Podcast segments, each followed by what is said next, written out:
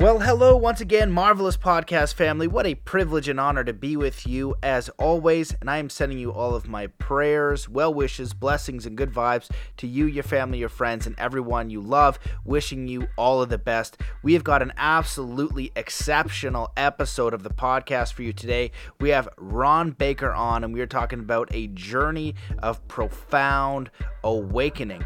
In this episode, we talk about uh, Ron's upbringing and his journey, our unique gifts and challenges, uh, how he performed on Broadway, the nine levels of nurturing, understanding the limbic brain, Ron's incredibly powerful story about reconnecting his father uh, with his father. This is like unbelievable when you hear kind of what happened in his interpretation and in his father's interpretation. It's an incredibly powerful story. If you just listen to that, uh, this episode will be well worth it. We talk about survival breathing, what makes a man great, uh, how to nurture the three year old in, in you.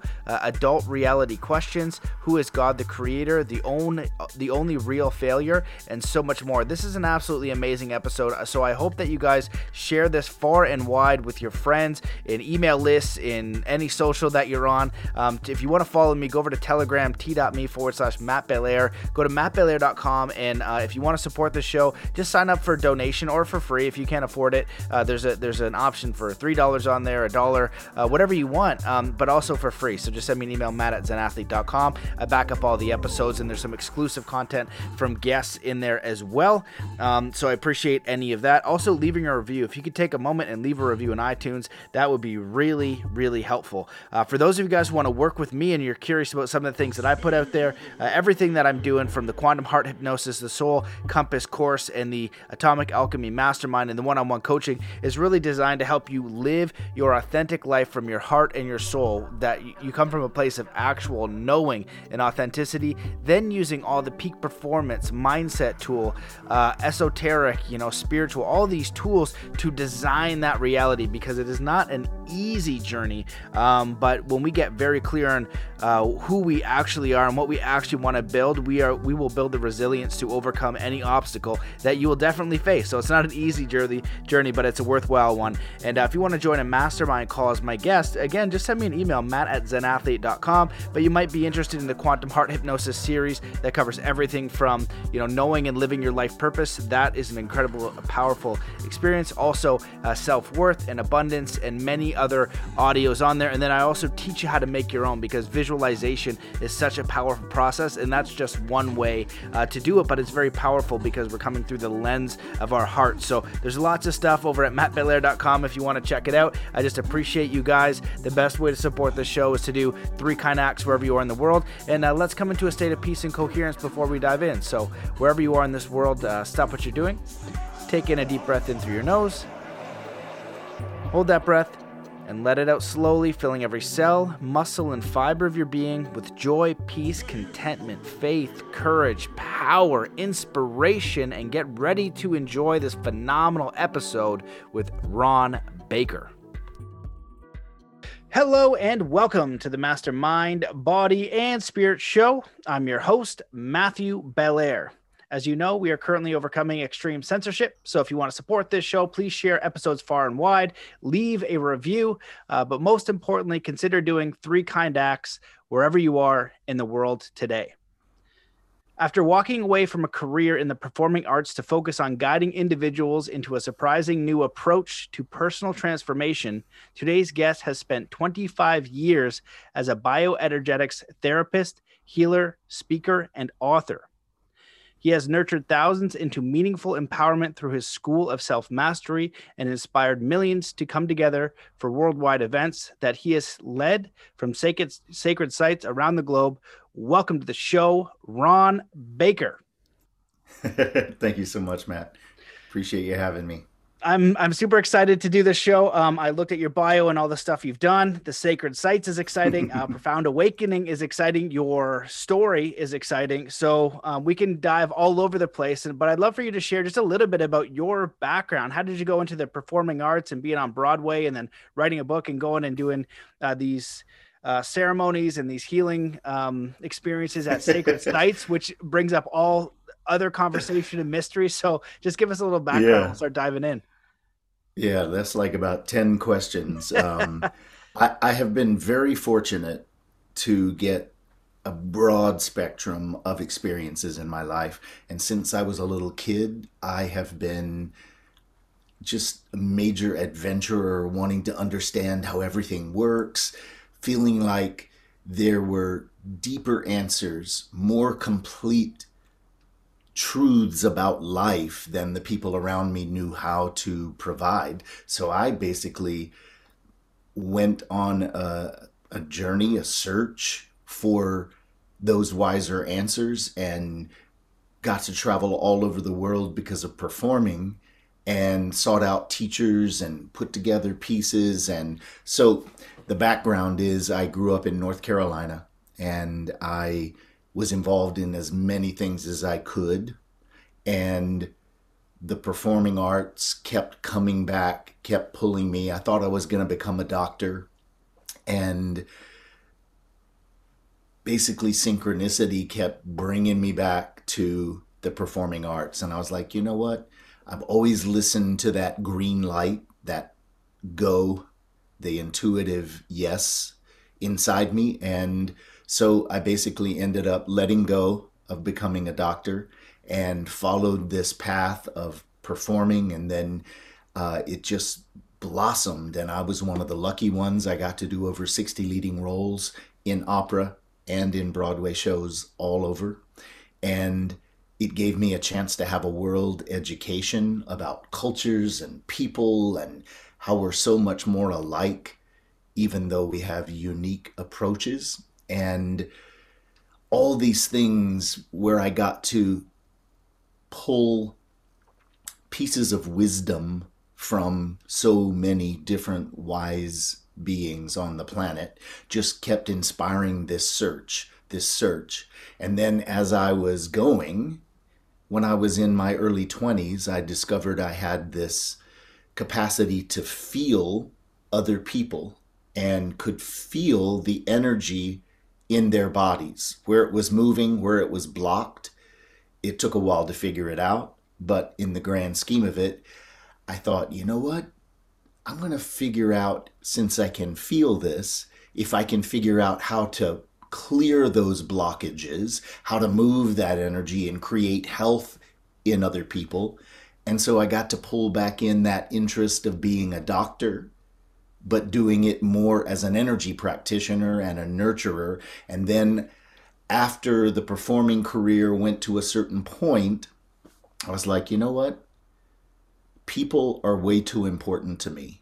And I want to take everything that I've learned and bring it directly to the people. And so basically decided to study as a bioenergetics therapist and created my own approach to all of this personal transformation and that's a broad overview of the journey. I love that. It seems like the uh, short story and you and uh, it's amazing. You have a, a new book coming out. Um, what's the title? I know the the a bright lights big empty uh, a journey of profound awakening so what's with the big empty part of it that to me was a little different yeah well when i was a little kid i had my set of challenges just like everybody does. I actually end up calling that the soul curriculum of our lives. It gets set up in childhood. And one of my main ones was having a dad who literally never said a single thing to me, not one conversation that I can remember. And so it left me with a whole lot of self doubt and insecurity. I didn't know if I had any value at all. And so I had this spiritual opening and this desire to understand life, but I didn't trust me. So when the talents began to appear, I was like, oh my gosh, I'm starting to actually get attention, have opportunity, be seen. And so putting all those pieces together in like a wounded child, I was like, I'm going to go out in the world and prove my worth. I'm going to prove to my dad that I have worth and value.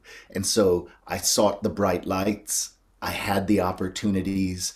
I literally, in addition to performing all of that, I got to sing with celebrities and dine with royalty and even shared the stage with two Supreme Court justices. And I was like, uh oh, this is not taking away my wounded emptiness on the inside. And so the initial title is all about seeking that validation, seeking that glamour, but on the inside, feeling big empty. So that's where it initially starts. And then, of course, the subtitle is a journey of profound awakening and putting the pieces together and learning how to build a sense of self and learning how to help others, thousands of others around the world do that is where the journey takes us in the book. Wow, well, that's terrible to hear. You know, I started to hear that, and you know, I know people on this podcast and and around the world have maybe heard us saying something like that, right? You get rich and famous, and then that's not the answer, or you know, whatever that case is. Now, I know people will be thinking of, yeah, right. Like I need to, I need to get this. I need to achieve this. If I had it, it would be so much easier.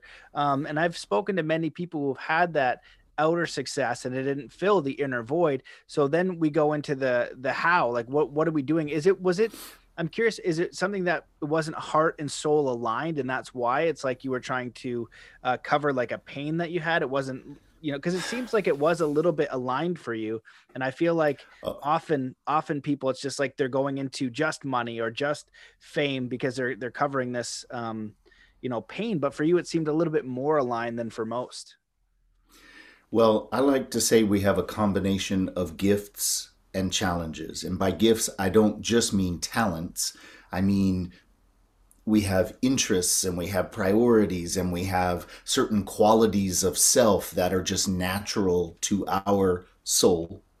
And so we have those gifts and they inspire us. And then we have the wounded challenges, which also inspire us.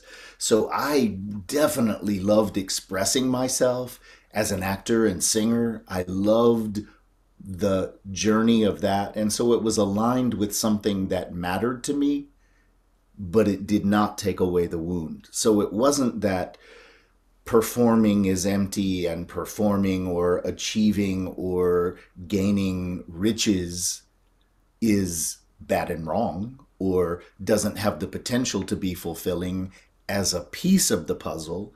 The problem is We've lived in a world where nobody talks about self and how to build a sense of self and how to build self value and all of that. I literally went to 20 years of school. I got three degrees after high school. Not one course talked about self.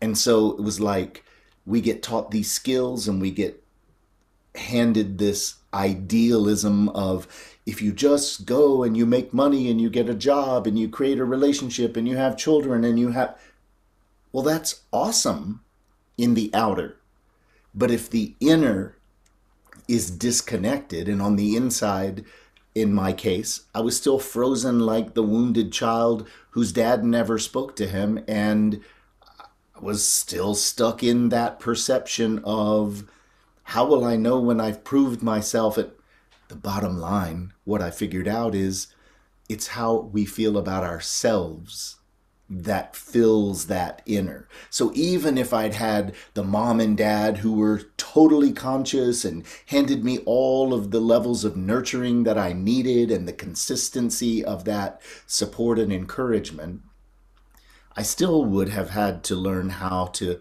feel that way about myself. So, mommy and daddy are not the source and they're not the solution. They're just a starting place that sets up the challenges and gifts. And so, I basically, finding all these teachers, had a common encouragement you need to learn to connect to your inner self as a starting place. And I was like, well, that's about the last place I want to look because that's where I'm holding and hiding all my fear and shame. And so basically, just the journey of finally listening to all these wise people and combining it with my ability to feel my own blocks and gradually put together the pieces from all different kinds of education to create a place where I truly value the man that I have become because as adults we can decide who do I want to be? Who do I choose to be? What qualities am I going to practice? So it's a combination of learning that we have a choice and that our initial child perspective was just the soul set up for the lifetime. It doesn't equal that's the truth. It just equals this is what you are here to face, to nurture, to learn how to resolve. And as you move into a deeper adult truth, then it can give you a contrast so you can go back in and reparent that wounded child on the inside that was you. And you can nurture and you can acknowledge and you can encourage and support the various stages and experiences that we went through as children. And this is what I show people how to do in this book. I go back and reparent and then show the process of how I went from self doubt to self confidence and self value and love the man that I have chosen to be. So that's a bunch of uh, disparate pieces of the of the journey that's beautiful and very well said. You, you brought up a lot of important topics there. One of the things that I've noticed in working with a lot of people and, and listening to a lot of people is that whatever that childhood wound is, and it might be obvious, right? You might have gone through a trauma or something like your father wasn't there or whatever the case is it doesn't really go away unless we learn how to transmute it and make peace with it and move forward. It'll stay there in your 20s and your 30s and your 40s and your 50s and 60s, and it'll affect your self worth. It'll affect your decision making. It'll affect your relationships. And we're not really taught on how to, you know, understand those things. And one hypothesis I've put forward is that I feel like our our inner child, like that inner voice that we have where we're talking to ourselves or or we beat each other like we beat ourselves up in our mind? And you know whenever i do a poll if i'm speaking or training or something i'll say how many people are really hard on themselves in in between their ears in their own mind? And most people 90% are very hard on themselves.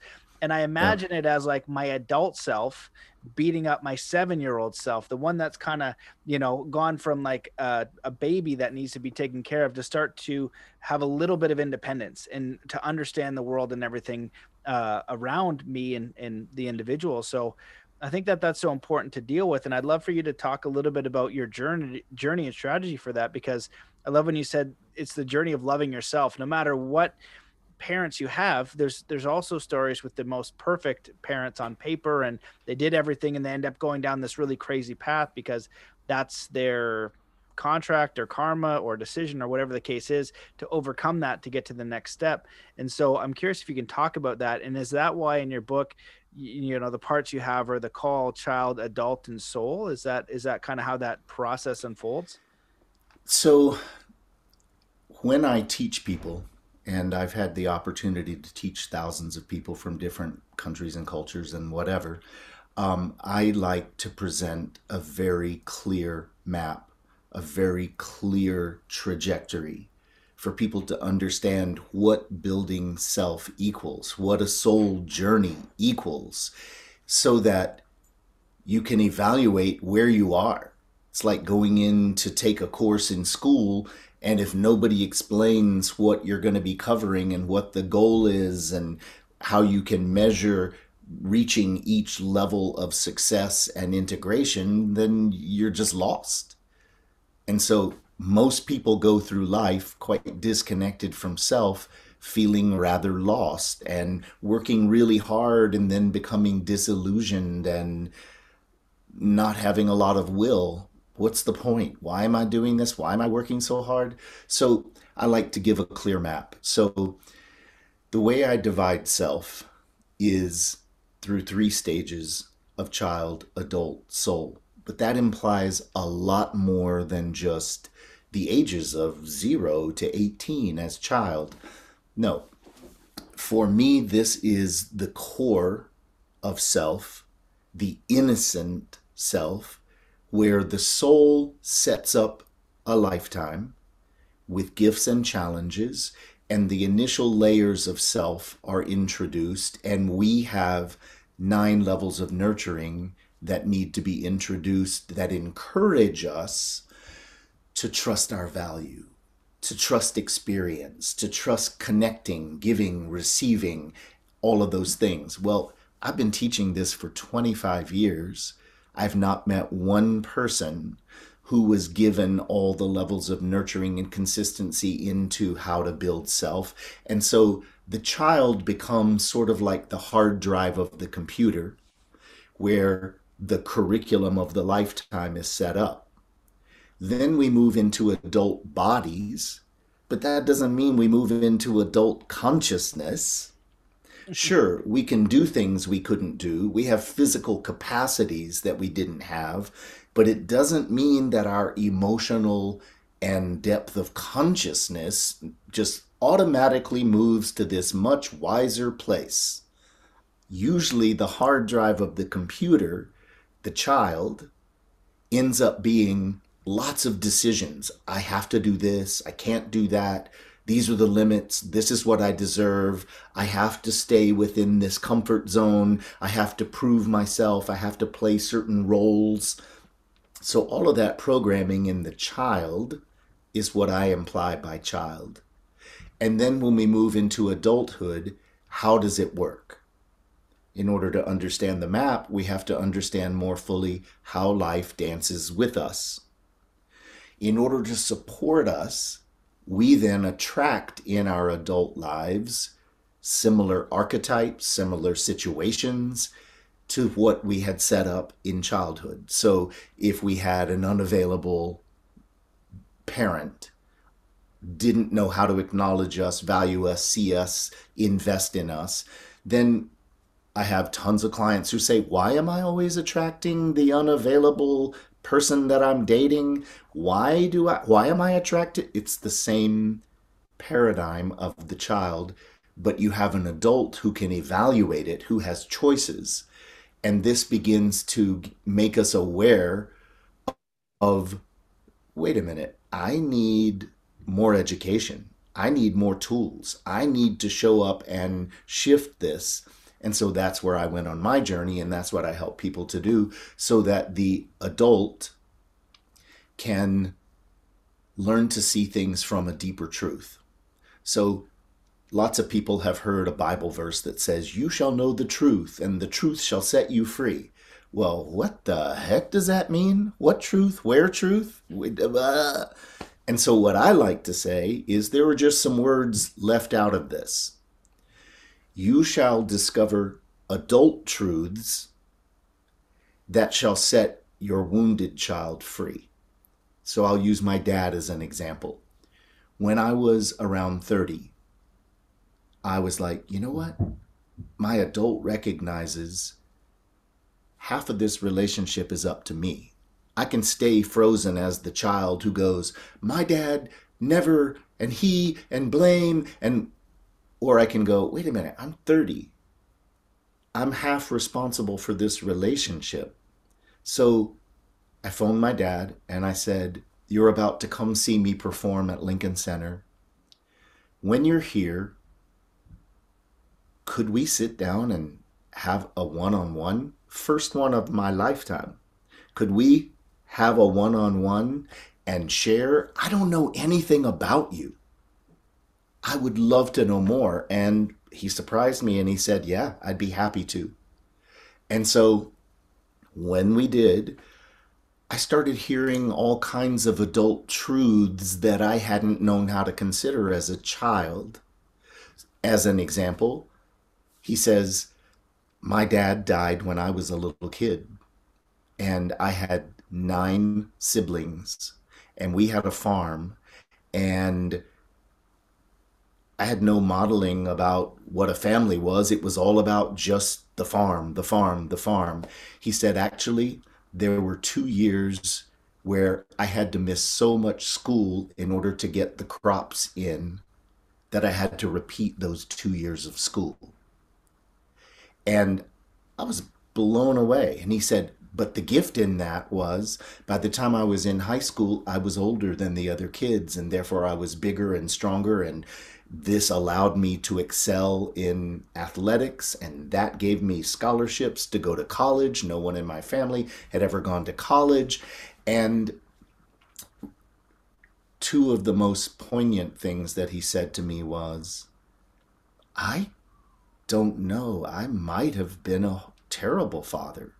And I'm thinking, oh my God, first of all, how can he be that clueless? Second of all, I had compassion. I was like, he really is that innocent. It really was. And then he says to me, this is the first time anyone has ever asked me. Now, my dad is extremely successful in the business world. He has done so many achievements in his life. He got his master's. He's ex- very intelligent mentally. But this emotional thing and this intimate connection thing was totally surprising to him. And he was like, this is the first time anyone has ever asked me to share all these things about myself. And he talked for almost three hours. And I was like, he was in self doubt, frozen in his child. It wasn't about me. He wasn't making a statement about my unworthiness of his time, energy, attention. He literally had no idea and was scared to death of vulnerability. So he put all of his effort into that outer achievement that we spoke about. And he was frozen at whatever age he was at that point, um, in his 50s for sure. And this is the first time he's had a conversation like this. So the adult truths helped my wounded child to see it differently and so I, at that point, had learned all kinds of different ways about identifying the kinds of nurturing that was missing in my early life. And I had begun uh, providing that for my clients. And they were all responding so beautifully. So I was able to then go back with my child and help him see the deeper truths that we had personalized in the limbic brain early on for him to see that it was not indeed about him at all, that this was the setup. Now, the perfection of that is that my challenge of not being nurtured by my father put so much focus on the importance of it that I went on this journey to find out what was missing, how to nurture myself, that it even led me to what I consider my most meaningful purpose getting to be a paternal figure in thousands of lives. If my dad had given me mediocre level of nurturing, I might just have settled and not really put any focus and attention on it. So to me, that's the sole perfection of this whole journey. And so that's just one of the challenges that I talk about in the book. And it's helping people see by looking at my journey and the process that has allowed such a beautiful transformation to be applied to them. Just placing their challenges into the equation and learning how to nurture, reparent, and free themselves with deeper truths. Wow. Well, that is an incredibly powerful story. And I like how you started it with saying, you know, that this relationship is is half of my responsibility and, and taking accountability for that to reach out. And, you know, often when we have an experience with somebody that's not positive, a parent, a friend, or whatever the case is, we take it personally, we make up a story, right? That may or yeah. may not be true.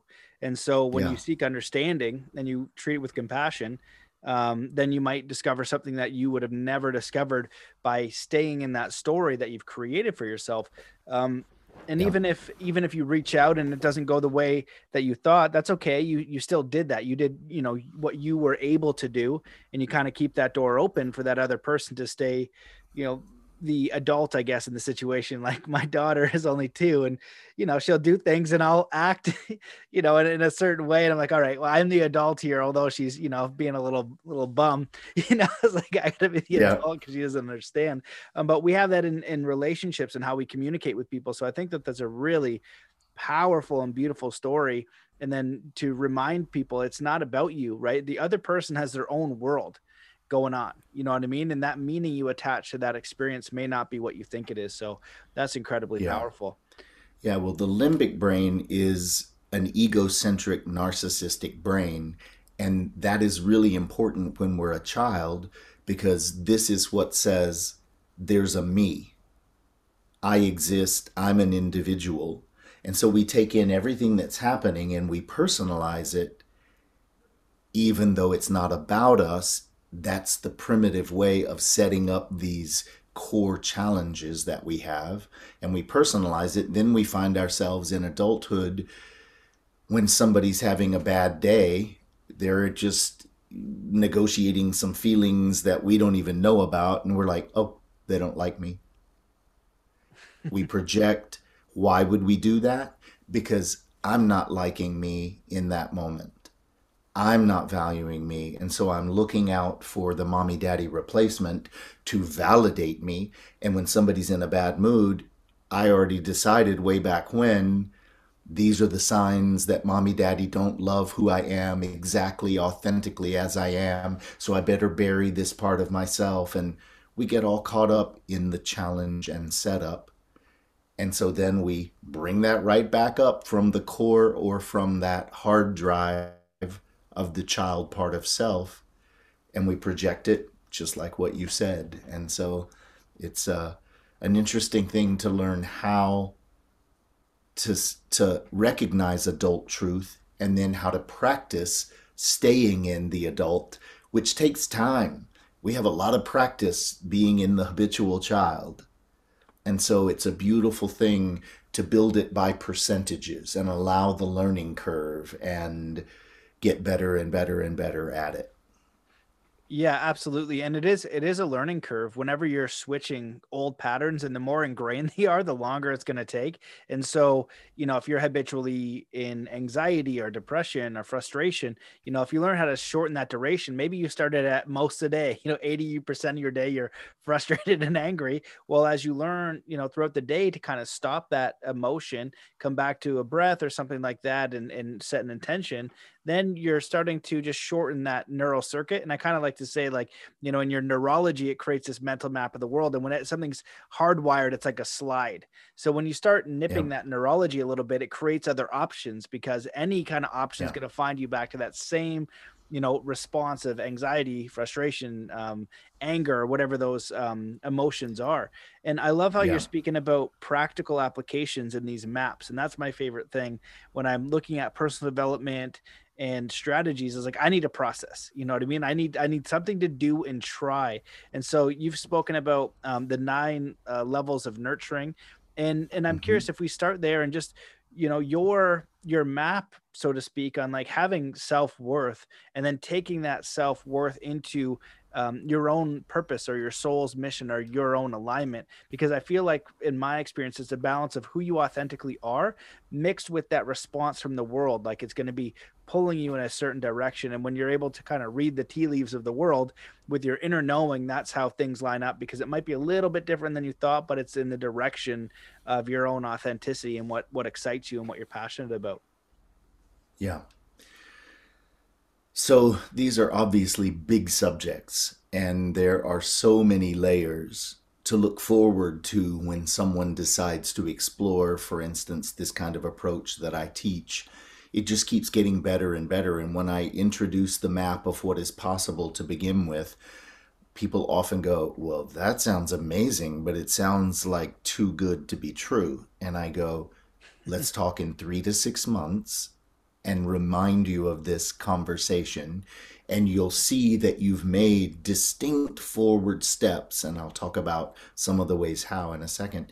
But I go, you need to give anything in transformation some time, but you need to be proactive and be introducing new things in that time.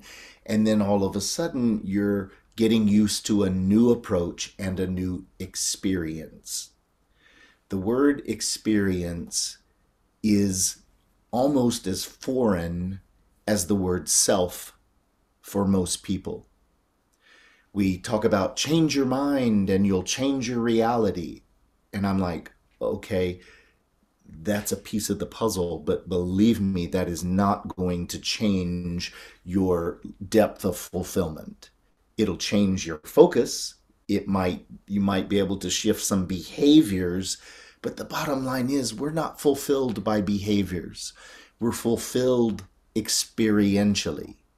And so, if we don't have a way to get in touch with self and a way to get in touch with our own experience, well, most people live up in their heads.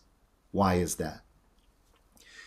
In childhood, when we have all these experiences that taught us what is possible, what's not possible, according to the wounded family paradigm, we're like, I don't want to deal with any of that. I don't want to feel fear and shame. Like I said, it was the last place I wanted to look was inside. So what we do is we leave the lower torso and we go into the head, trying to get as far away as we can, and then we're trying to figure it all out and we're observing life and we're not connected to self. Well, if I'm not in my body and I'm not moving energy in my body, I'm not actually experiencing my own life moment to moment to moment. So I teach people how to get reconnected with self, how to move energy, how to feel safe with this experiential. And when I model, like we needed mommy and daddy to do, all nine levels of nurturing, the first is safety, not only physical safety, but emotional safety. And so at the end of one session, I'll go, So I'm going to name the nine nurturing needs, and you tell me in this hour, have you felt? And I start with safe. And they're like, Oh, yeah. And I go through all nine, and they're like, Yes, yes, yes, yes, yes, yes, yes. And I'm like, if in just meeting me one hour ago, you can now recognize you've actually experienced all nine levels of nurturing. Imagine us doing this consistently and you feeling acknowledged, accepted, compassion, guidance, support, encouragement, connection, and affection. If you experience this, your adult is getting the alternative to the wounded child. And then I'm going to teach you how to provide those nine nurturing experiences for yourself. So you're the source, you're the authority in your own life. I wouldn't want you to just go, oh, well, it's really cool. Ron can provide that. So now I'm going to be dependent on Ron to be my new parental figure. That wouldn't be freedom. That wouldn't be true empowerment. But I model that it's possible and then teach people how to treat themselves in this way. And that builds the actual experience that allows us to trust value of self. We reinforce it and we then start to value other people and inspire relationships that are not just a reiteration of the child archetypes, but that we grow with other people and we start creating this much more fulfilling environment, community, soul chosen family of people where we can deepen and truly know value if you look at all the challenges in the world today, it really boils down to the simplicity of people don't know how to value themselves. They don't know how to trust that their needs matter. They don't trust that they are an equal with everyone else in one way or another. And so we then start to go for more stuff and more money and the bigger thing and no i've got to have more land and no i have we're like wounded children in a desperate compensation for what was missing but when we learn how to trust that all of these levels of nurturing can be our consistent experience and we learn that we can give it to ourselves and then we can inspire relationships of giving and receiving mutual value then we don't need all that overcompensated stuff and we can get on with focusing on the solutions that we are desperately in need of in the world. So, those are a few more thoughts. yeah, I, I love all that. And I, as you were speaking, it reminded me of martial arts because if you go to a good quality martial arts gym, they teach you a lot of that stuff. It's a lot about re- honor, respect, and and this uh, you know these characters on the wall, and and you look at the old samurai and the Bushido code and things like that. My background in martial arts is kind of just I always see it through that lens, and I always knew that there was value in sport for young children because you have your parents at home, uh, but then you have another influence, whether it's uh, hockey or football or whatever. You have another figure out there teaching you about you know how to be a good man, how to be a good person, how to be a good woman, or whatever the case is for your own experience, and you get these intangible things. And if we can learn to give it to ourselves, like you said, that's the most important thing. And so I'm curious if you can kind of share one of your best uh, uh, tools for that because I loved your list there. Um, that's super important. And I remember one podcast I did with someone, and he he like um did peak performance or something for the Pentagon, and you know he he, he kind of knew what he's talking about, but he didn't have like a lot of, of depths of tools. But I remember mm-hmm. learning this one tool a long time ago from another friend, and this was the only tool that he used in his in his leadership career that kind of skyrocketed him. It seemed from the stories he was telling, and it was to listen to somebody completely, even if they're upset with you or whatever. So he told the story about how he got hired to do some consulting and then the CEO came in and kind of ripped him a new one. And then all he did was repeat back to him everything that he heard. So now he's fully heard and then says, Is there anything else? And if you're in a relationship and you have a partner, just do that because very often we're never fully heard. So we're not fully acknowledged. We're not fully appreciated. And, you know, we'll hold that in or whatever that whatever we're going to do. So just that one can be incredibly transformative. And so if you're in a community where you're giving that to yourself, you're giving that to your family, to your loved ones, and to your friends, they know how to give it to their family, loved ones, and friends and their businesses and their employees or whatever the case is. What it does is it elevates your opportunity for success because you're way out of uh, you know survival mode and safety mode into expansion, into opportunity, into solutions. And it's a very beautiful, supportive environment. And just like in martial arts, where I'm familiar with this, it's an accelerated learning environment. It's an accelerated uh, opportunity environment. That's where the solutions are going to come because you know you're in and around people that are going to support you. Because on the flip side, if you're really nervous and you're walking on eggshells, you're afraid to speak your mind. You know people are going to shoot you down the last thing you want you're too you're too afraid and like you said you're kind of frozen so you're not going to be trying anything because it's not a big deal to fail in the direction you want to go especially when you have uh, a ton of support so i'm wondering if you could dive a little deeper on you know a little guide to someone listening to to I like the idea of like being your own best friend, you know, and like you know, if you had like the most supportive inner dialogue. And I remember Wayne Dyer in one of his talks, he was playing tennis with one of his buddies, and his buddy missed a shot and he said something he's like oh you idiot. And wayne says hey you don't talk to my friend like that. And this friend was taken back by it. It's such a ridiculous thing but i always remember that example because that's kind of how i'm programmed to talk to myself and i'm always looking for ways to improve that inner dialogue. Yeah. So i often say there's no more important relationship than the one between your adult who lives in the heart center, the conscious mind. So the adult and the child who lives in the subconscious mind. So that relationship with self is super important. But let's be more practical and immediate, give a way for people to evaluate where they happen to be today. I've already alluded to the fact that most people are not that connected to self. So I will say one word for all the listeners. And what I'd like you to do is put all your focus on that word, but don't change a single thing about what you're already doing. The word is breath. Don't change, just notice. Almost everyone I've ever taught has discovered that they breathe rather shallowly down into the upper chest.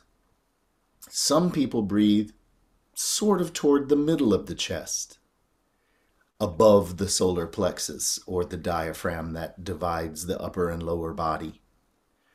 I call this survival breathing, just enough to survive And so there are reasons why we do this survival breath. But what we don't understand is that every single breath we take is a clear message to the to the nervous system, to who we are. The in breath says, This is how much I trust I deserve. This is how much I trust I'm safe to receive. The out breath is this is how safe I feel to share who I am on the inside. Most people will tell me I don't really know who I am on the inside. I just know that I'm going through the motions and fulfilling structures. And that's important too. So, the breath that I suggest that people take starts out like a baby lying on the, its back in a crib and the only thing that actually moves is the lower belly. If you see a baby lying there, the belly goes up and down. You have a little two year old, you will see the more natural breathing when they're lying there asleep. Also, perfect so this squats. Is... Sorry to cut you off, but you ever notice you ever see a baby squat? It is the most perfect squat of all time. So, so, so balanced, easy, boom, all the yeah. way down. Yeah, ass to grass. I've just been doing a lot of squats at the gym. And I'm like, I just want to put a little barbell on her back, you know, and just like she's gonna be amazing. we naturally do healthy things in many different ways when we're tiny. It's before we have all those experiences and we don't receive the nurturing encouragement about how to connect to self and trust self and whatever. So we end up accumulating all those experiences, fear and shame. We don't want to shake that up, just like I've said a couple of times. That was the last place I wanted to look. I don't want to get in touch with my inner self. I'll shake up all that stuff. Well, as the adult, getting in touch with myself gives me access to nurture it. If I stay up in my head disconnected, then I don't even have the chance to nurture it. So I can even go to a thousand seminars and hear amazing information and even understand the concepts to a lot of it. And I'm still not connected to myself, and I still can't transform myself because I'm not in my body. So, the breath that I suggest, and I'll describe it in case people are not looking at the visual, that they're only listening, breathing into the lower belly, filling it up so that you look like you're about six months pregnant. This is like going to the gym where you'll lift a whole ton of weight, but you don't walk around in life lifting all that weight. That's your exercise time. This is your breathing exercise time. So we breathe and fill that lower belly so that we are as full as we can get all the way down to the pelvic bone. And then the out breath out the mouth is a full out breath.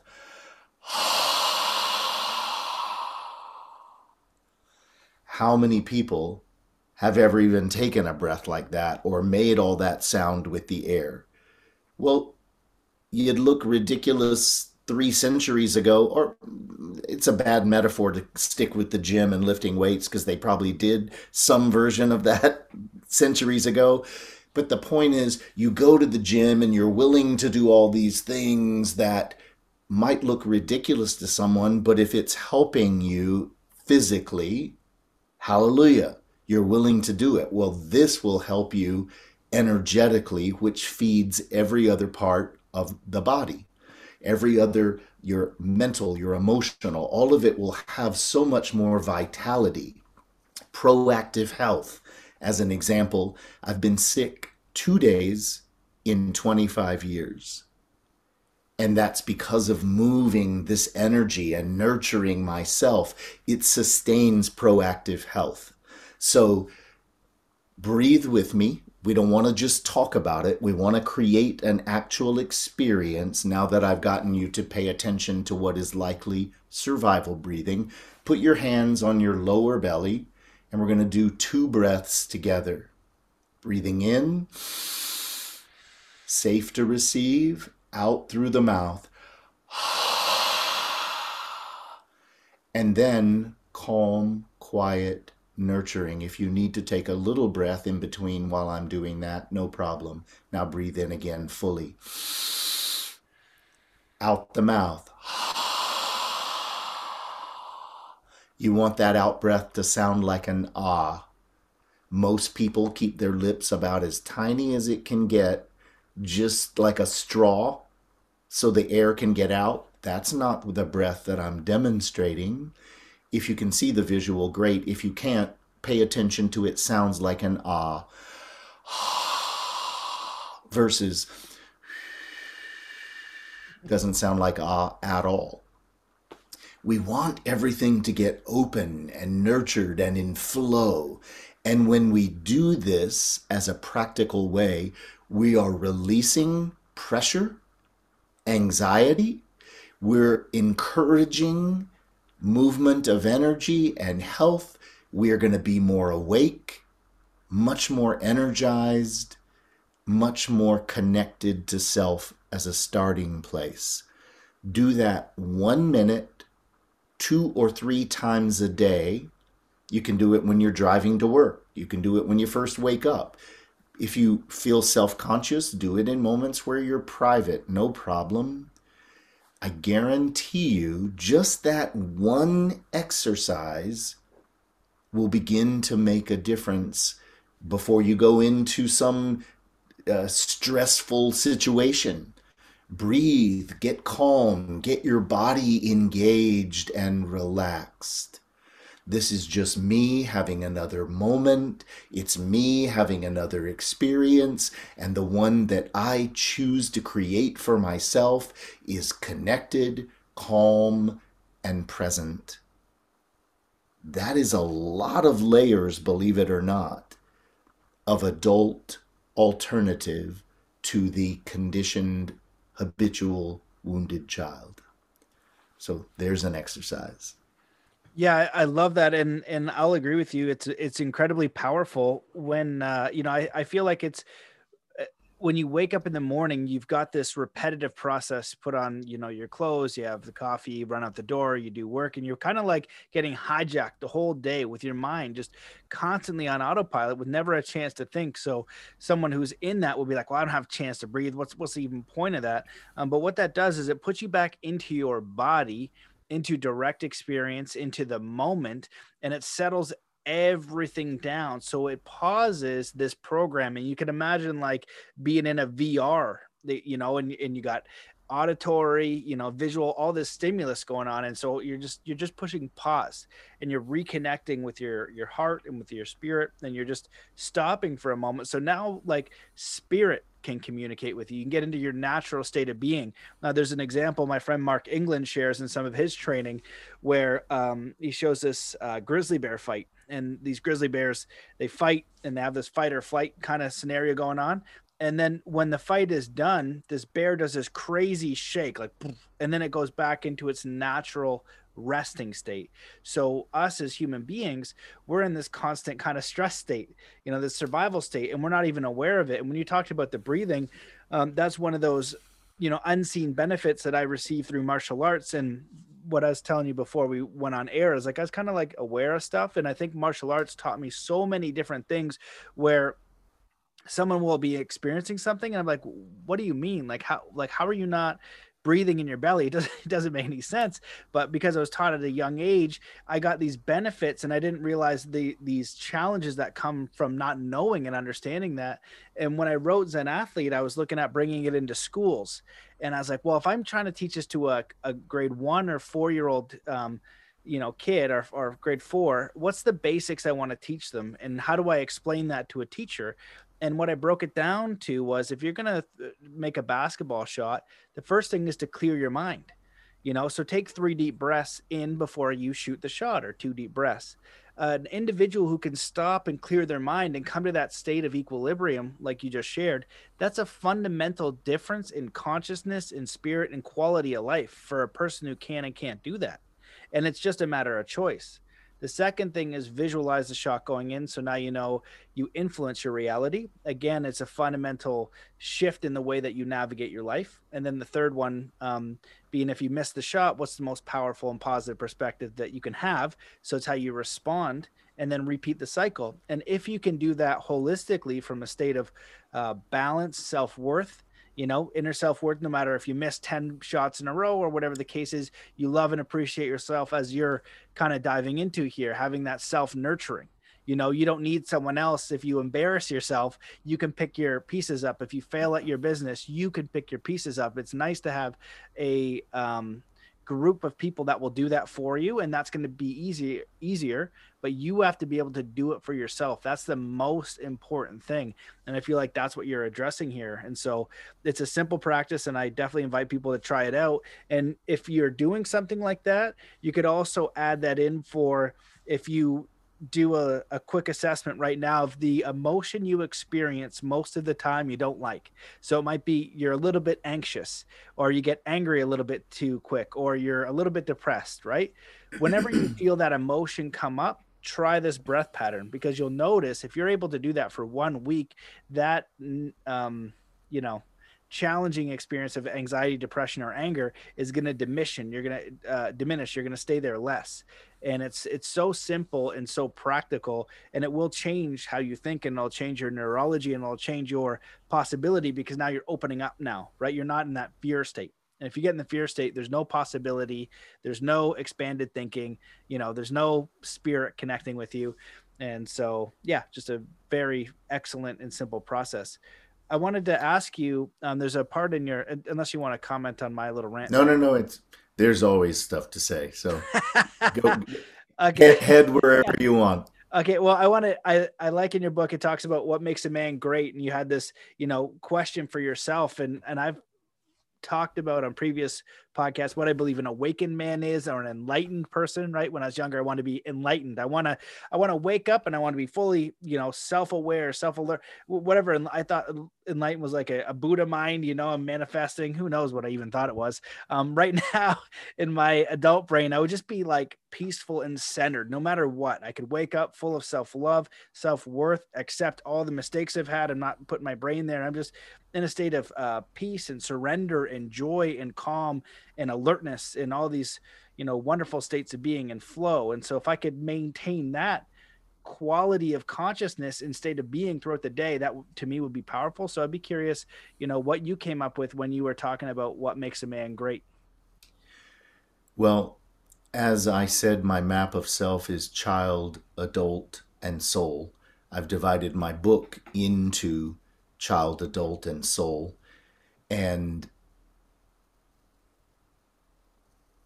when I wrote the chapter, What Makes a Man Great, I was around eight, nine, ten years old in the book. And so I was trying to figure out because I had no male models in my life, no one who shared, taught, guided.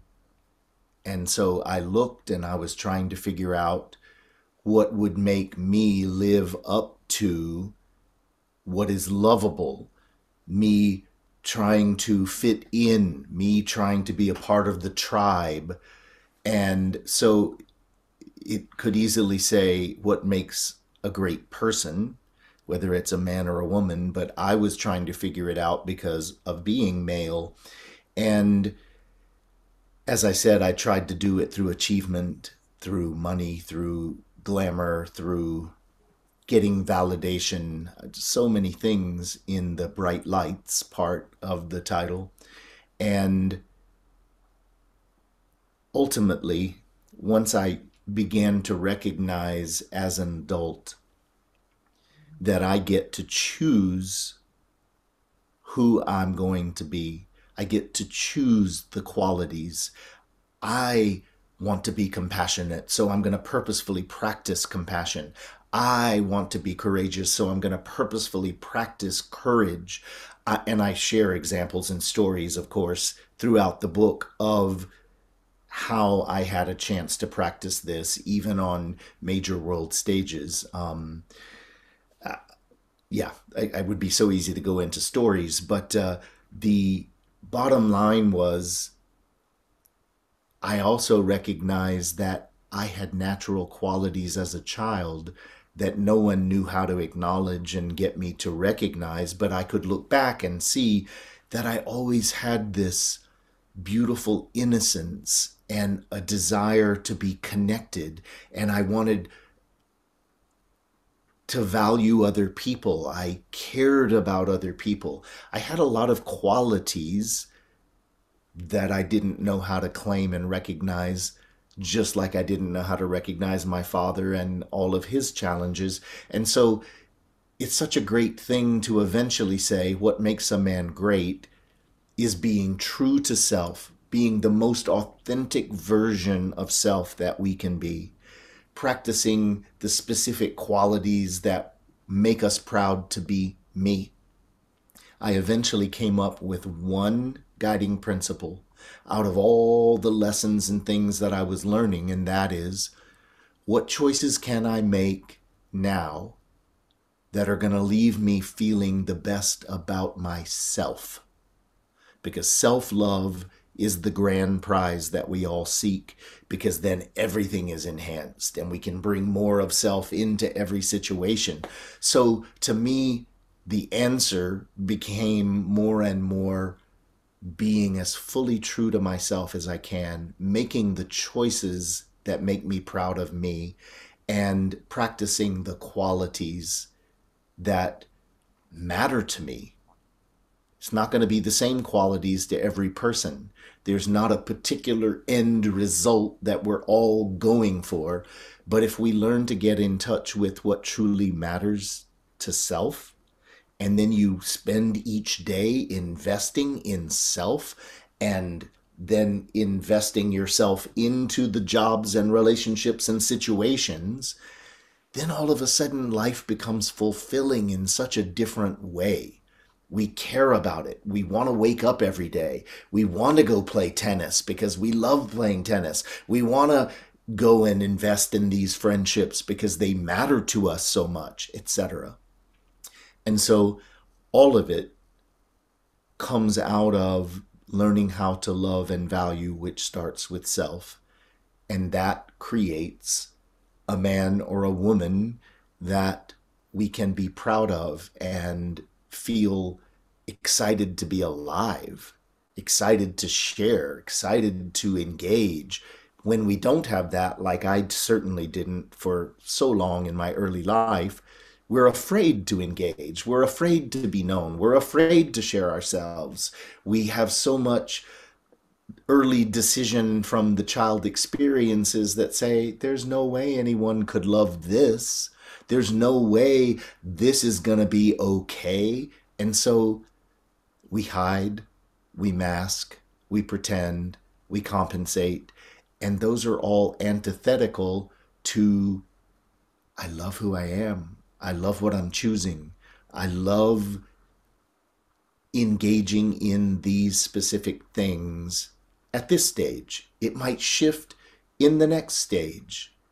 And so that's a little bit of my journey with deep confusion about what makes a man great or a person great into some of the celebration of being the man that I am today and will continue to enhance and deepen, but not because I'm not already lovable.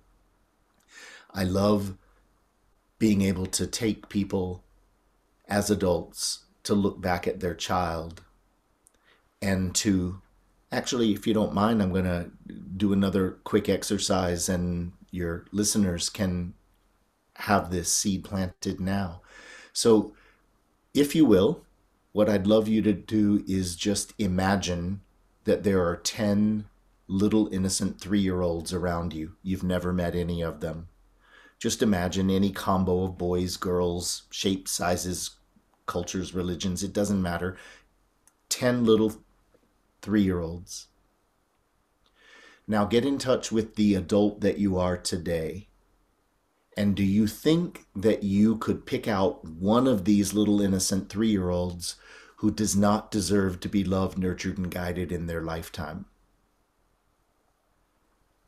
Almost maybe all of the adults that I have asked this question have said, no, of course they all deserve to be loved, nurtured, and guided. And I say, that's adult reality. Now there are 11 little three year olds in this circle, and you've never met this new one either, but it's you as a three year old. Do you think you could magically look at this child for the first time and go, oh, that's clearly the one who doesn't deserve to be loved, nurtured, and guided? And it's like, oh, no, I couldn't. And I go, okay, now one of these little kids, doesn't matter which one, falls down, scrapes their elbow, they're confused, they're hurt, they they don't know what's happened and now a little teeny bit of red stuff is even coming to the surface and they don't know what it is and they're confused, hurt, scared, and then they see you, the adult that you are right now. If that child came running over to you would you put up your hands and go, Get the hell away from me? I don't want to deal with that crap? No. And that is because there's an adult nurturer who can respond to the innocence of a wounded child that lives right here in the heart space.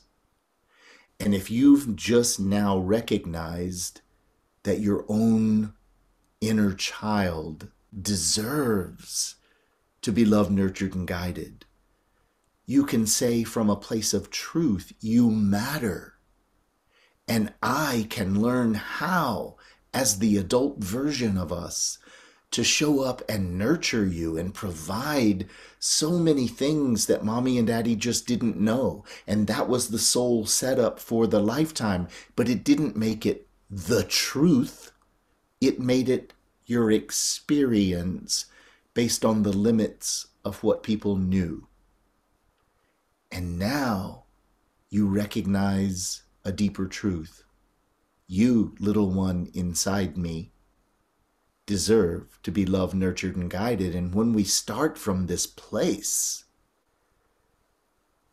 it changes everything. And then we get on with learning what it means and learning how and having learning curves and getting better and better and better at all nine levels of nurturing. So there's a little bit more. I love that. I love that example. It's such a powerful tool. Um, I learned something similar in neural in neuro linguistic programming that would, you know, yep. take people back to when they had this childhood trauma or experience and then see it as the adult and then talk to yourself as a kid then talk to your parent and then do a little mm-hmm. inquiry and it always ends up with more compassion for the person who's harming you you know what I mean? And more understanding for the little one. And then the little one and, and you as the adult version have this conversation. And it's so amazing um, to see what comes up. And it's so powerful for people to experience. It's amazing what can happen in one little short experience. And people could write down, you know, okay, if you go to your childhood traumas, like write them all out and kind of work through using it, that process or something similar.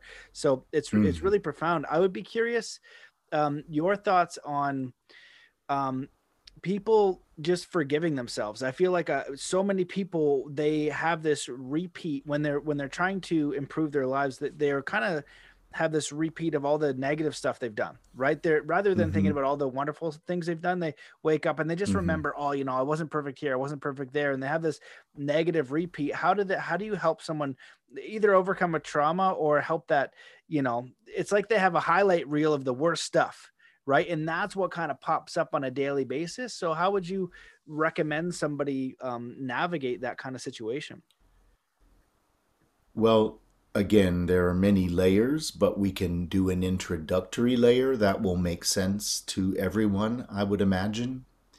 And that is asking another adult reality question.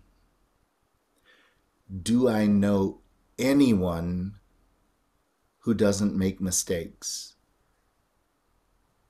well, just think of three people that you truly value in your life. Have those people ever made mistakes? Of course they have. Did anybody pop out of the womb knowing it all, knowing how to do everything, how to do every skill at the highest level? Of course not. We don't take the time to ask the adult reality questions because we have become conditioned as the wounded child who simply personalized and made decisions at the wise old ages of five, six, and seven about who we are. And then we just spend the rest of our lives justifying it. See, there's another example of why I suck. And it's like, what? You just are in a learning curve. And if you beat yourself up and knock yourself down every time, you won't learn. You're just telling your child this is all he can or she can expect. And we are the ones who hold the whole thing in place. The great news is that means we're also the one in a position of power to begin to introduce adult truths that shall set you free. So, okay, next time I make a mistake, I might initially go to beat myself up, but go, whoop, nope. Let me just remind you, little one, everybody makes mistakes. That's how we learn. So, what did we learn? What can we adjust? What can we nurture? There's so many layers you can begin to add to this simple beginning. And to forgive ourselves for having a learning curve, excuse me, it almost seems absurd that it even needs to be a statement. Once we've asked ourselves the simple question about having learning curves and making mistakes as a vital part of developing and deepening and getting better and better. So, why would I need to forgive myself for being human and having mistakes and a learning curve? Well, we do. So let's make it just as simple. Okay, I can begin to accept that. That's a beginning of forgiveness. I can begin to acknowledge. I can begin to hold a space for that. I can begin to see that no ships are sinking in the harbor because I'm not beating myself up. Oh, wow. I could even choose to celebrate what we learned. I could even choose to nurture and go, isn't it great to practice this self acceptance, this self acknowledgement? I'm starting to name it as self rather than just the nine nurturing needs to be acknowledged and accepted. Now it's self acknowledgement and self acceptance. And when we can begin to do that, we naturally want to forgive whatever we had initially learned by judging and shaming. So it's more like I need to forgive myself for judging and shaming. Because before we learn to do that, we tend to judge ourselves for judging ourselves and shaming ourselves for shaming ourselves. Well, that's helpful. But it's the learning curve of how do I treat myself? And it's so amazing when people start to do this more adult, nurturing approach, how 100% of the people that practice the tools make distinct moves into more and more of their authentic self and appreciate, love, enjoy, whatever you want to call it, their lives more fully than they did before it's a beautiful thing to watch that consistent, reliable transformation. So there's an answer. Beautiful. I love that, and I wanted to, you know, share too uh, a, a, few questions ago when you when you talked about the the question, "What choices can I make now to leave me feeling better about myself?" Uh, is so powerful and so profound. And when we ask ourselves these deep questions, I feel like that's where somebody who knows what they're talking about will come up with a good answer. It's simple right? It's a good mm. quality question. I think there's a quote mm-hmm. that will say something along the lines is the smarter that we get, the better questions we ask, something along those lines. Yeah. You know, yeah, and, and yeah. so I feel like it's so simple and so profound because it, it's true, right? It, that's how you, that's all you really can do. It's an action step that will create these different feelings. So I just wanted to acknowledge that. And uh, I wanted to ask, you know, with all the one second before we jump, yeah. I apologize. Oh, Let no, me jump in on that one because it's so important. Sure do you begin to see why I say I'm not dividing child and adult into the years of childhood and the years of adulthood? No. The child is the frozen initial experiences and decisions and then the adult is capable of a much deeper evaluation and consciousness and set of choices. And so eventually you can say, was that my child habitual? Or was that my adult who can set me up better and better and better? And so the child and the adult continue to live in the same body, even when we're 20, 30, 50, 90 and so we want the adult to become that much more. And we haven't even touched on soul. So there's so much in this book that maps the journey of transformation that is so profound. So back to your question. No, shoot. Well, we haven't even touched on. So I had one. I like had a few questions. I Please go with the question. Yeah. so no, I think yeah, it's great. It'll give yeah. people something to look forward to in the book in a big way. Plus, this is just one challenge of many different things that I cover in the book with lots of stories and uh, that demonstrate it all. Please. I love it. Well, it's like an hour and a half teaser, so that's that's amazing. It's obviously a deep book so I want to yeah. ask a question. You know, so many people that I know over the last two years, depending on their situation, especially in Canada, around the states, other places, have been dealing with profound challenge, uh, fear, scarcity, unknown, uh, transition. You know, a lot of new revelations about what's going on, and I've heard a lot of different perspectives from people on how to navigate these times. And I'd just be curious your your suggestion for that because a lot of people are in big transition they're in big challenge they're in big faith mode and they might not be familiar with that. I've told my you know partner from the beginning i will go amish or mennonite or, or live in a tent before i comply to anything that goes against my integrity. I do not give a crap. You know what i mean? I trust implicitly in God, the creator, and the great spirit, or however you want to see that, that I will be guided. I also have almost died a bunch of times, so I know that my life will end when it's supposed to end. Not worried about that. I am a tad worried about prolonged suffering. I'll I'll, I'll be honest about that. I don't I don't want that. And uh, I'm you know the biggest fear is for my daughter to have a, a good life. So I'll do anything to provide that um, within the realms of you know my integrity. So that's kind of like a, a, long story just to say for people who I don't think it's going to get to that level of, of gnarliness because the people that I've seen respond where they had a situation that was no longer in their integrity. They made a decision to change it. Now they've dropped a lot of different things, but they've expanded all these new experiences that are even more aligned. And they couldn't see them uh, or experience them while holding on to that old anchor that was no longer serving them. So just be curious your two cents on that because I feel like a lot of people have made really big decisions, and I feel like it's kind of like with the health thing. A lot of the people that have come on the show, they had their life one way. Then they had a big catalyst, right? Sometimes it was a health scare because they're they weren't taking care of their body. They were super stressed and overachieving and caused something that said, you know what, I got to reevaluate what's most important to me because now my house shot and then now they navigate life differently. And so just be curious your two cents on you know the challenges we see in the world and how to navigate those. Two cents. Yeah yeah.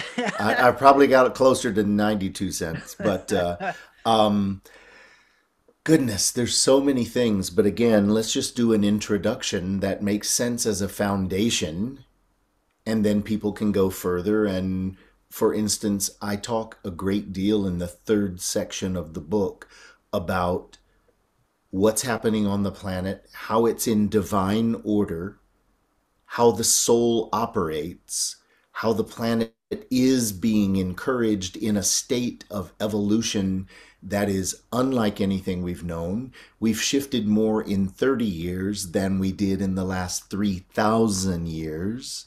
It's moving in a big way. And so, one of the things that is super important for people to consider is that no matter what you choose, you're learning.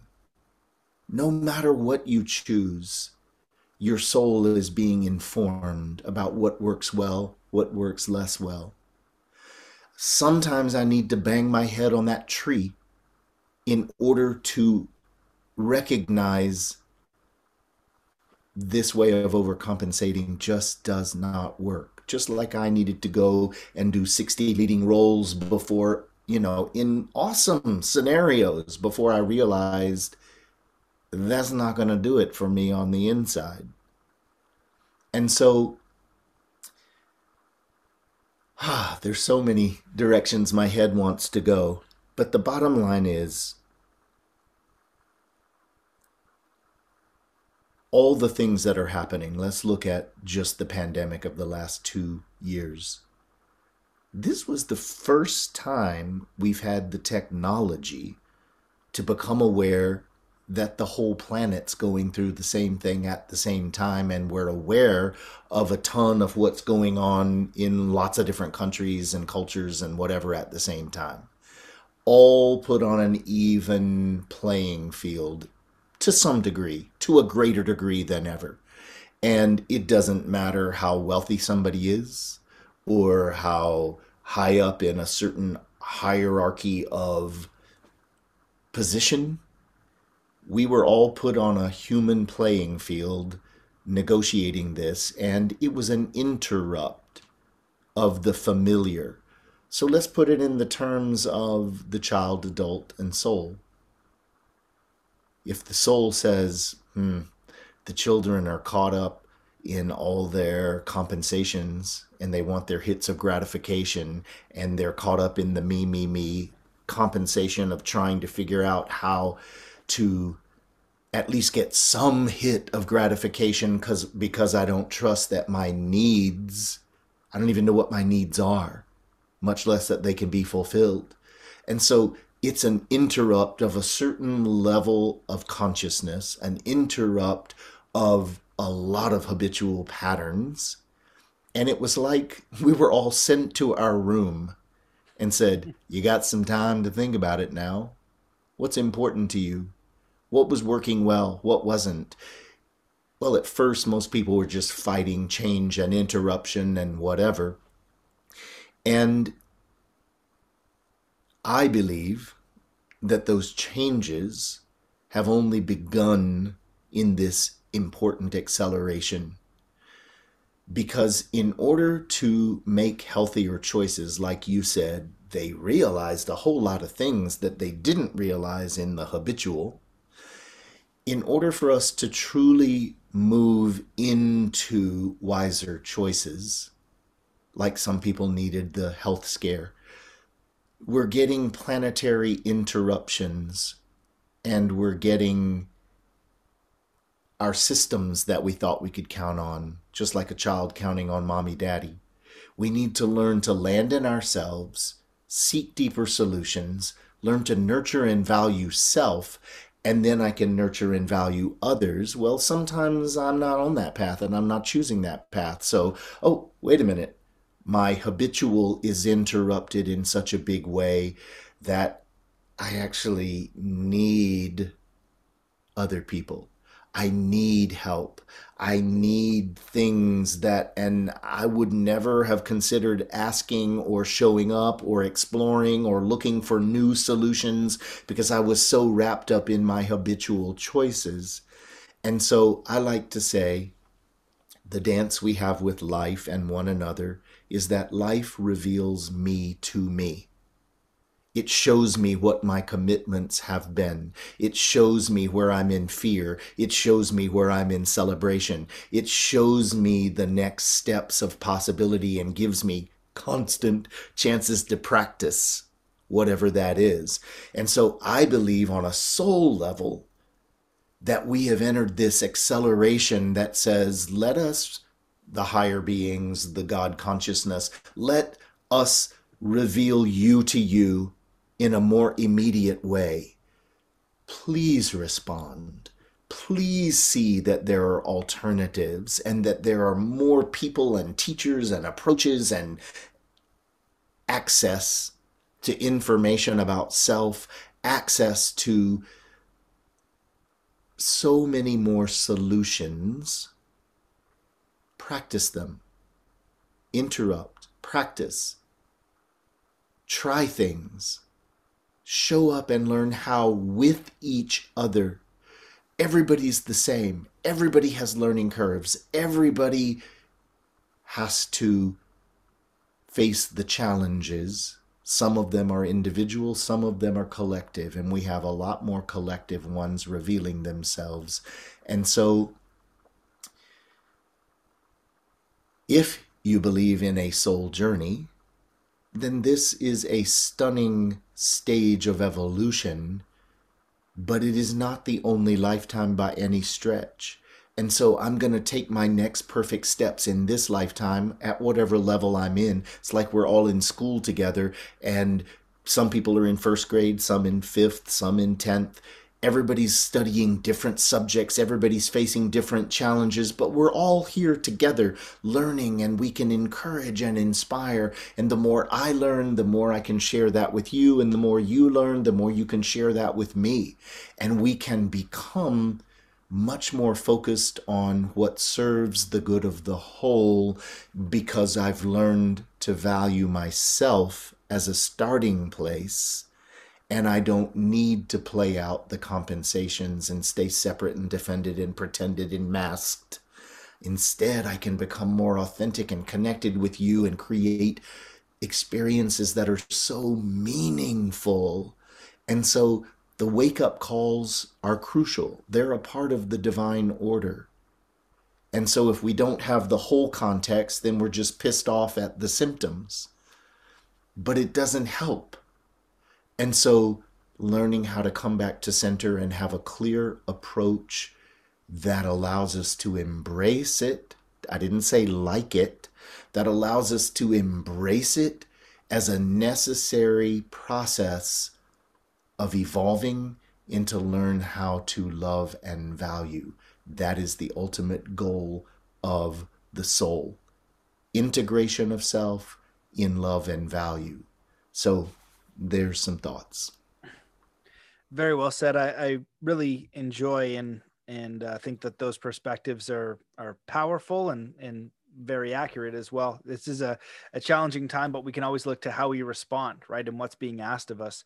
So this is a a very challenging realm to be in at times. And when I interviewed Tom Campbell, who's one of the you know major physicists on simulation theory. He kept talking about how we need to go from children to adults in everything that we do, and we're being asked to do that, right? And even mm. with uh, some of the bigger picture stuff, when I did the law summit, they just talked about the government kind of being like your parents that need to take care of everything for you. But when you're more self-sustainable, you, you have a direct connection with God, Creator, how you live, and you take radical responsibility you don't need to be micromanaged and so a lot of us have kind of given that over right all of this um yeah. a lot, of our lives and a lot of our thinking and a lot of our brains. I remember in school right is this kind of teaching you you don't question anything you sit in class you do as you're told and you're not taught uh, anything that you're sharing now that you had to learn as an adult. Imagine they shared yeah. like you know that was the goal for me was an athlete was get this to kids because if they knew it was it was hiding this stuff through sports. Yeah. Because they because yeah. kids want to get better at sports. So if they taught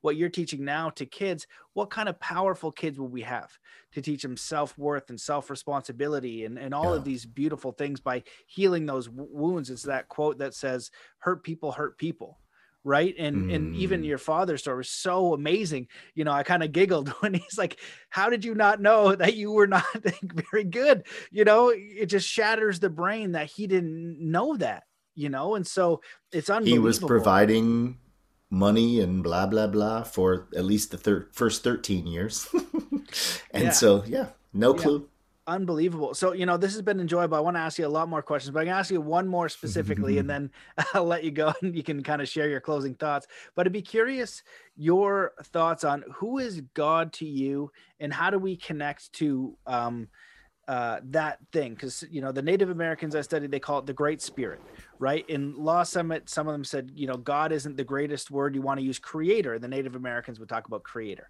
a Creator, Great Spirit, and so there's a lot you know. And then you've got the books like the Bible, and you've got the Bhagavad Gita, you got the Buddha, you got all these different things, kind of moving in the same direction, right? When I went to the Parliament of World Religions, over 220 religions represented to you know find creator find god find meaning in that inner connection and in all these teachings it talks about god being within. And so i you know i have my own two cents but i'd be curious yours. I feel like if we can find that honest connection with the creator god source or spirit that's going to be enough to guide us to the things that we need to know to how we navigate this existence and you know be guided on our soul path or our life experience Oh lordy, there's so many things that I want to say. just a just um, a light, easy question for the for the closing. Yeah, I mean, truly, it, it, it's it matters so much the answer to this question, and again, I would like about a week to answer it. so, um, let's start out with every facet of self is sacred every. Your wound is sacred. Your learning curves are sacred. Your gifts are sacred. Your greatness is sacred. People tend to be quite afraid of their greatness and their wounds and put themselves in a tiny little comfort zone in the middle, whatever was acceptable within mommy daddy's comfort zones is the simplest way to say it. And so no one has ever really said sacred. Can you imagine if, just like you discovered in the exercise with the three year olds in the circle, that from the time we were little, someone had said, You are a sacred individual on a unique soul journey, and you matter, and you deserve love, nurturing, and guidance you are on a soul journey that's perfect, just like every grade in school is perfect for introducing next layers, next options, next opportunities to inspire and encourage next depths of skills and possibilities and whatever. And just like when you were a six year old, if I had said to you, there's an adult held inside you you'd have been so confused. What does that even mean? I can't even relate to what that might, the experience of that might be like. And I now say to, and yet you're in an adult body and you know it was the same body you had when you were six. You just grew into awakening more of self. And now I say to you as an adult, there's a soul inside you. And the adult goes, I don't know what that actually means. How? What's the practicality? What? What is it? And there's just as big a quantum shift into soul as there was from child to adult, particularly if it's an empowered, conscious adult. And so the soul is awakening on the planet for mass consciousness. And that's why in 30 years we've expanded and evolved and awakened in so many realms more than in 3000 years. The soul is awakening and the divine order of god consciousness is inspiring the revelation of what's working and what's not working encouraging us to seek deeper connection deeper solutions, deeper interdependence, mutual value. And so, what is God? It is all of it. It's the consciousness of all of it. So let's just say, what is Matt? Well, were you Matt fully when you were three? When you were in third grade, when you were in 30th grade. What more and more and more of Matt has been revealing itself, and you find out that you are more and more and more, however far you choose to expand. God consciousness is the inclusive sacredness of all of it, all that is and every stage is sacred. Every stage is meaningful. But no one's ever taught us to look inside and connect to self and trust sacred anything, much less sacred self. So that's how the answer to a foundation of God and what is it wants to come out this time. Beautiful. Very well said. I love that answer. Man, this has been an absolute pleasure. I could talk to you all day. We didn't even get into the soul part of your book, hmm. which is brutal. No, so no, I know. back. And I know, I know the the book is launched April twelfth. Is that what it said? April twelfth. Yeah. Okay, excellent. So we're on YouTube now, um, so people can go to your website. If so, what I want to ask you is: Is there anything that you wish that I'd asked you or that you want to cover before we close it out? No, I really think that we have exchanged so many beautiful thoughts and foundations in lots of different directions and one piece of this conversation will touch a certain number of people and others will touch other people. And i love that. I don't i i trust that you and i are guided. We're all guided. And this is what needed to come out for now. I just would encourage people that it's challenging to trust the habitual, yeah, but that doesn't really apply to me. Yeah, but I, I've practiced negating myself for so long. I've tried everything. I failed. I, I don't even. Please, the only failure truly and you learn from that as well, is not showing up for you. The whole dang point of all of this is so that you will keep seeking. You found yourself to this conversation for a reason. What will you do with it?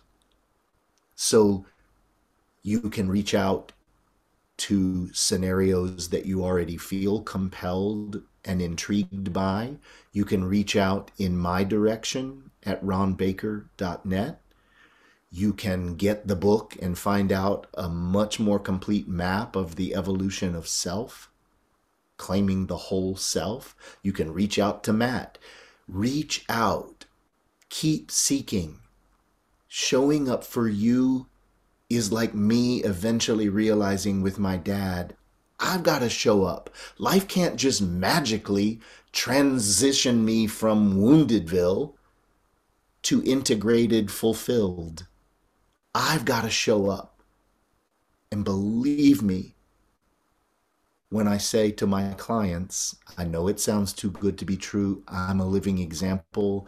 And so are tons of others who've been approaching life this way true fulfillment at deeper and deeper and deeper levels. I like to say creating lives that get better and better and better, dot, dot, dot, is entirely possible.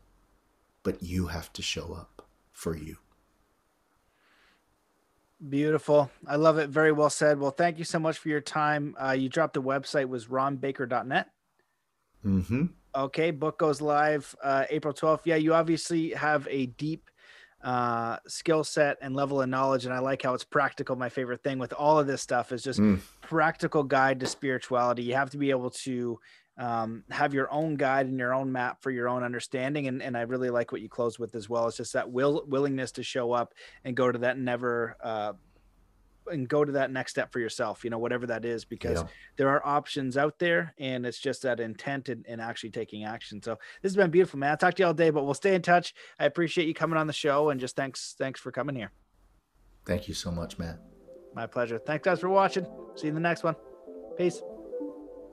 There you have it, ladies and gentlemen, the absolutely incredible Ron Baker. I hope that you enjoyed this episode, and if you did, please share this as far and as wide as you can, whether it's on Facebook or social medias, Twitter. I don't know what you're using. It's all crazy these days. Uh, if you're on Telegram, that would be great. If you want to follow me, go to telegram t.me forward slash Matt Belair. Make sure you join the email list at mattbelair.com uh, so you can stay up to date and in touch. And you can consider becoming a member because Patreon has been deleted. So if you want to contribute to the show a little bit each month, uh, you have the option, but it is not uh, necessary. All this content is for you to help improve your life in some sort of way. That's the intention. And so we'll keep bringing on these, the best guests that I can find to help all of us just navigate this challenging existence and make it uh, beautiful and worthwhile and, and leave a legacy. So um, if you want to contact me for any reason, just go to matt at zenathlete.com. I'm very easy to get a hold of. Um, usually on Instagram, you can find me, but that's kind of been hacked. So I'm on my third Instagram account there. So best thing is a direct email. And uh, that's it. So thank you guys so much for listening. Let's come into a state of peace and coherence before we close out this episode. So wherever you are in the world, just stop what you're doing. Take in a deep breath in through your nose. Hold that breath and let it out slowly, filling every cell, muscle, and fiber of your being with joy, peace, compassion, inspiration, courage, faith, and get ready to enjoy the rest of your day. So, thank you so much for listening, and we'll see you in the next episode.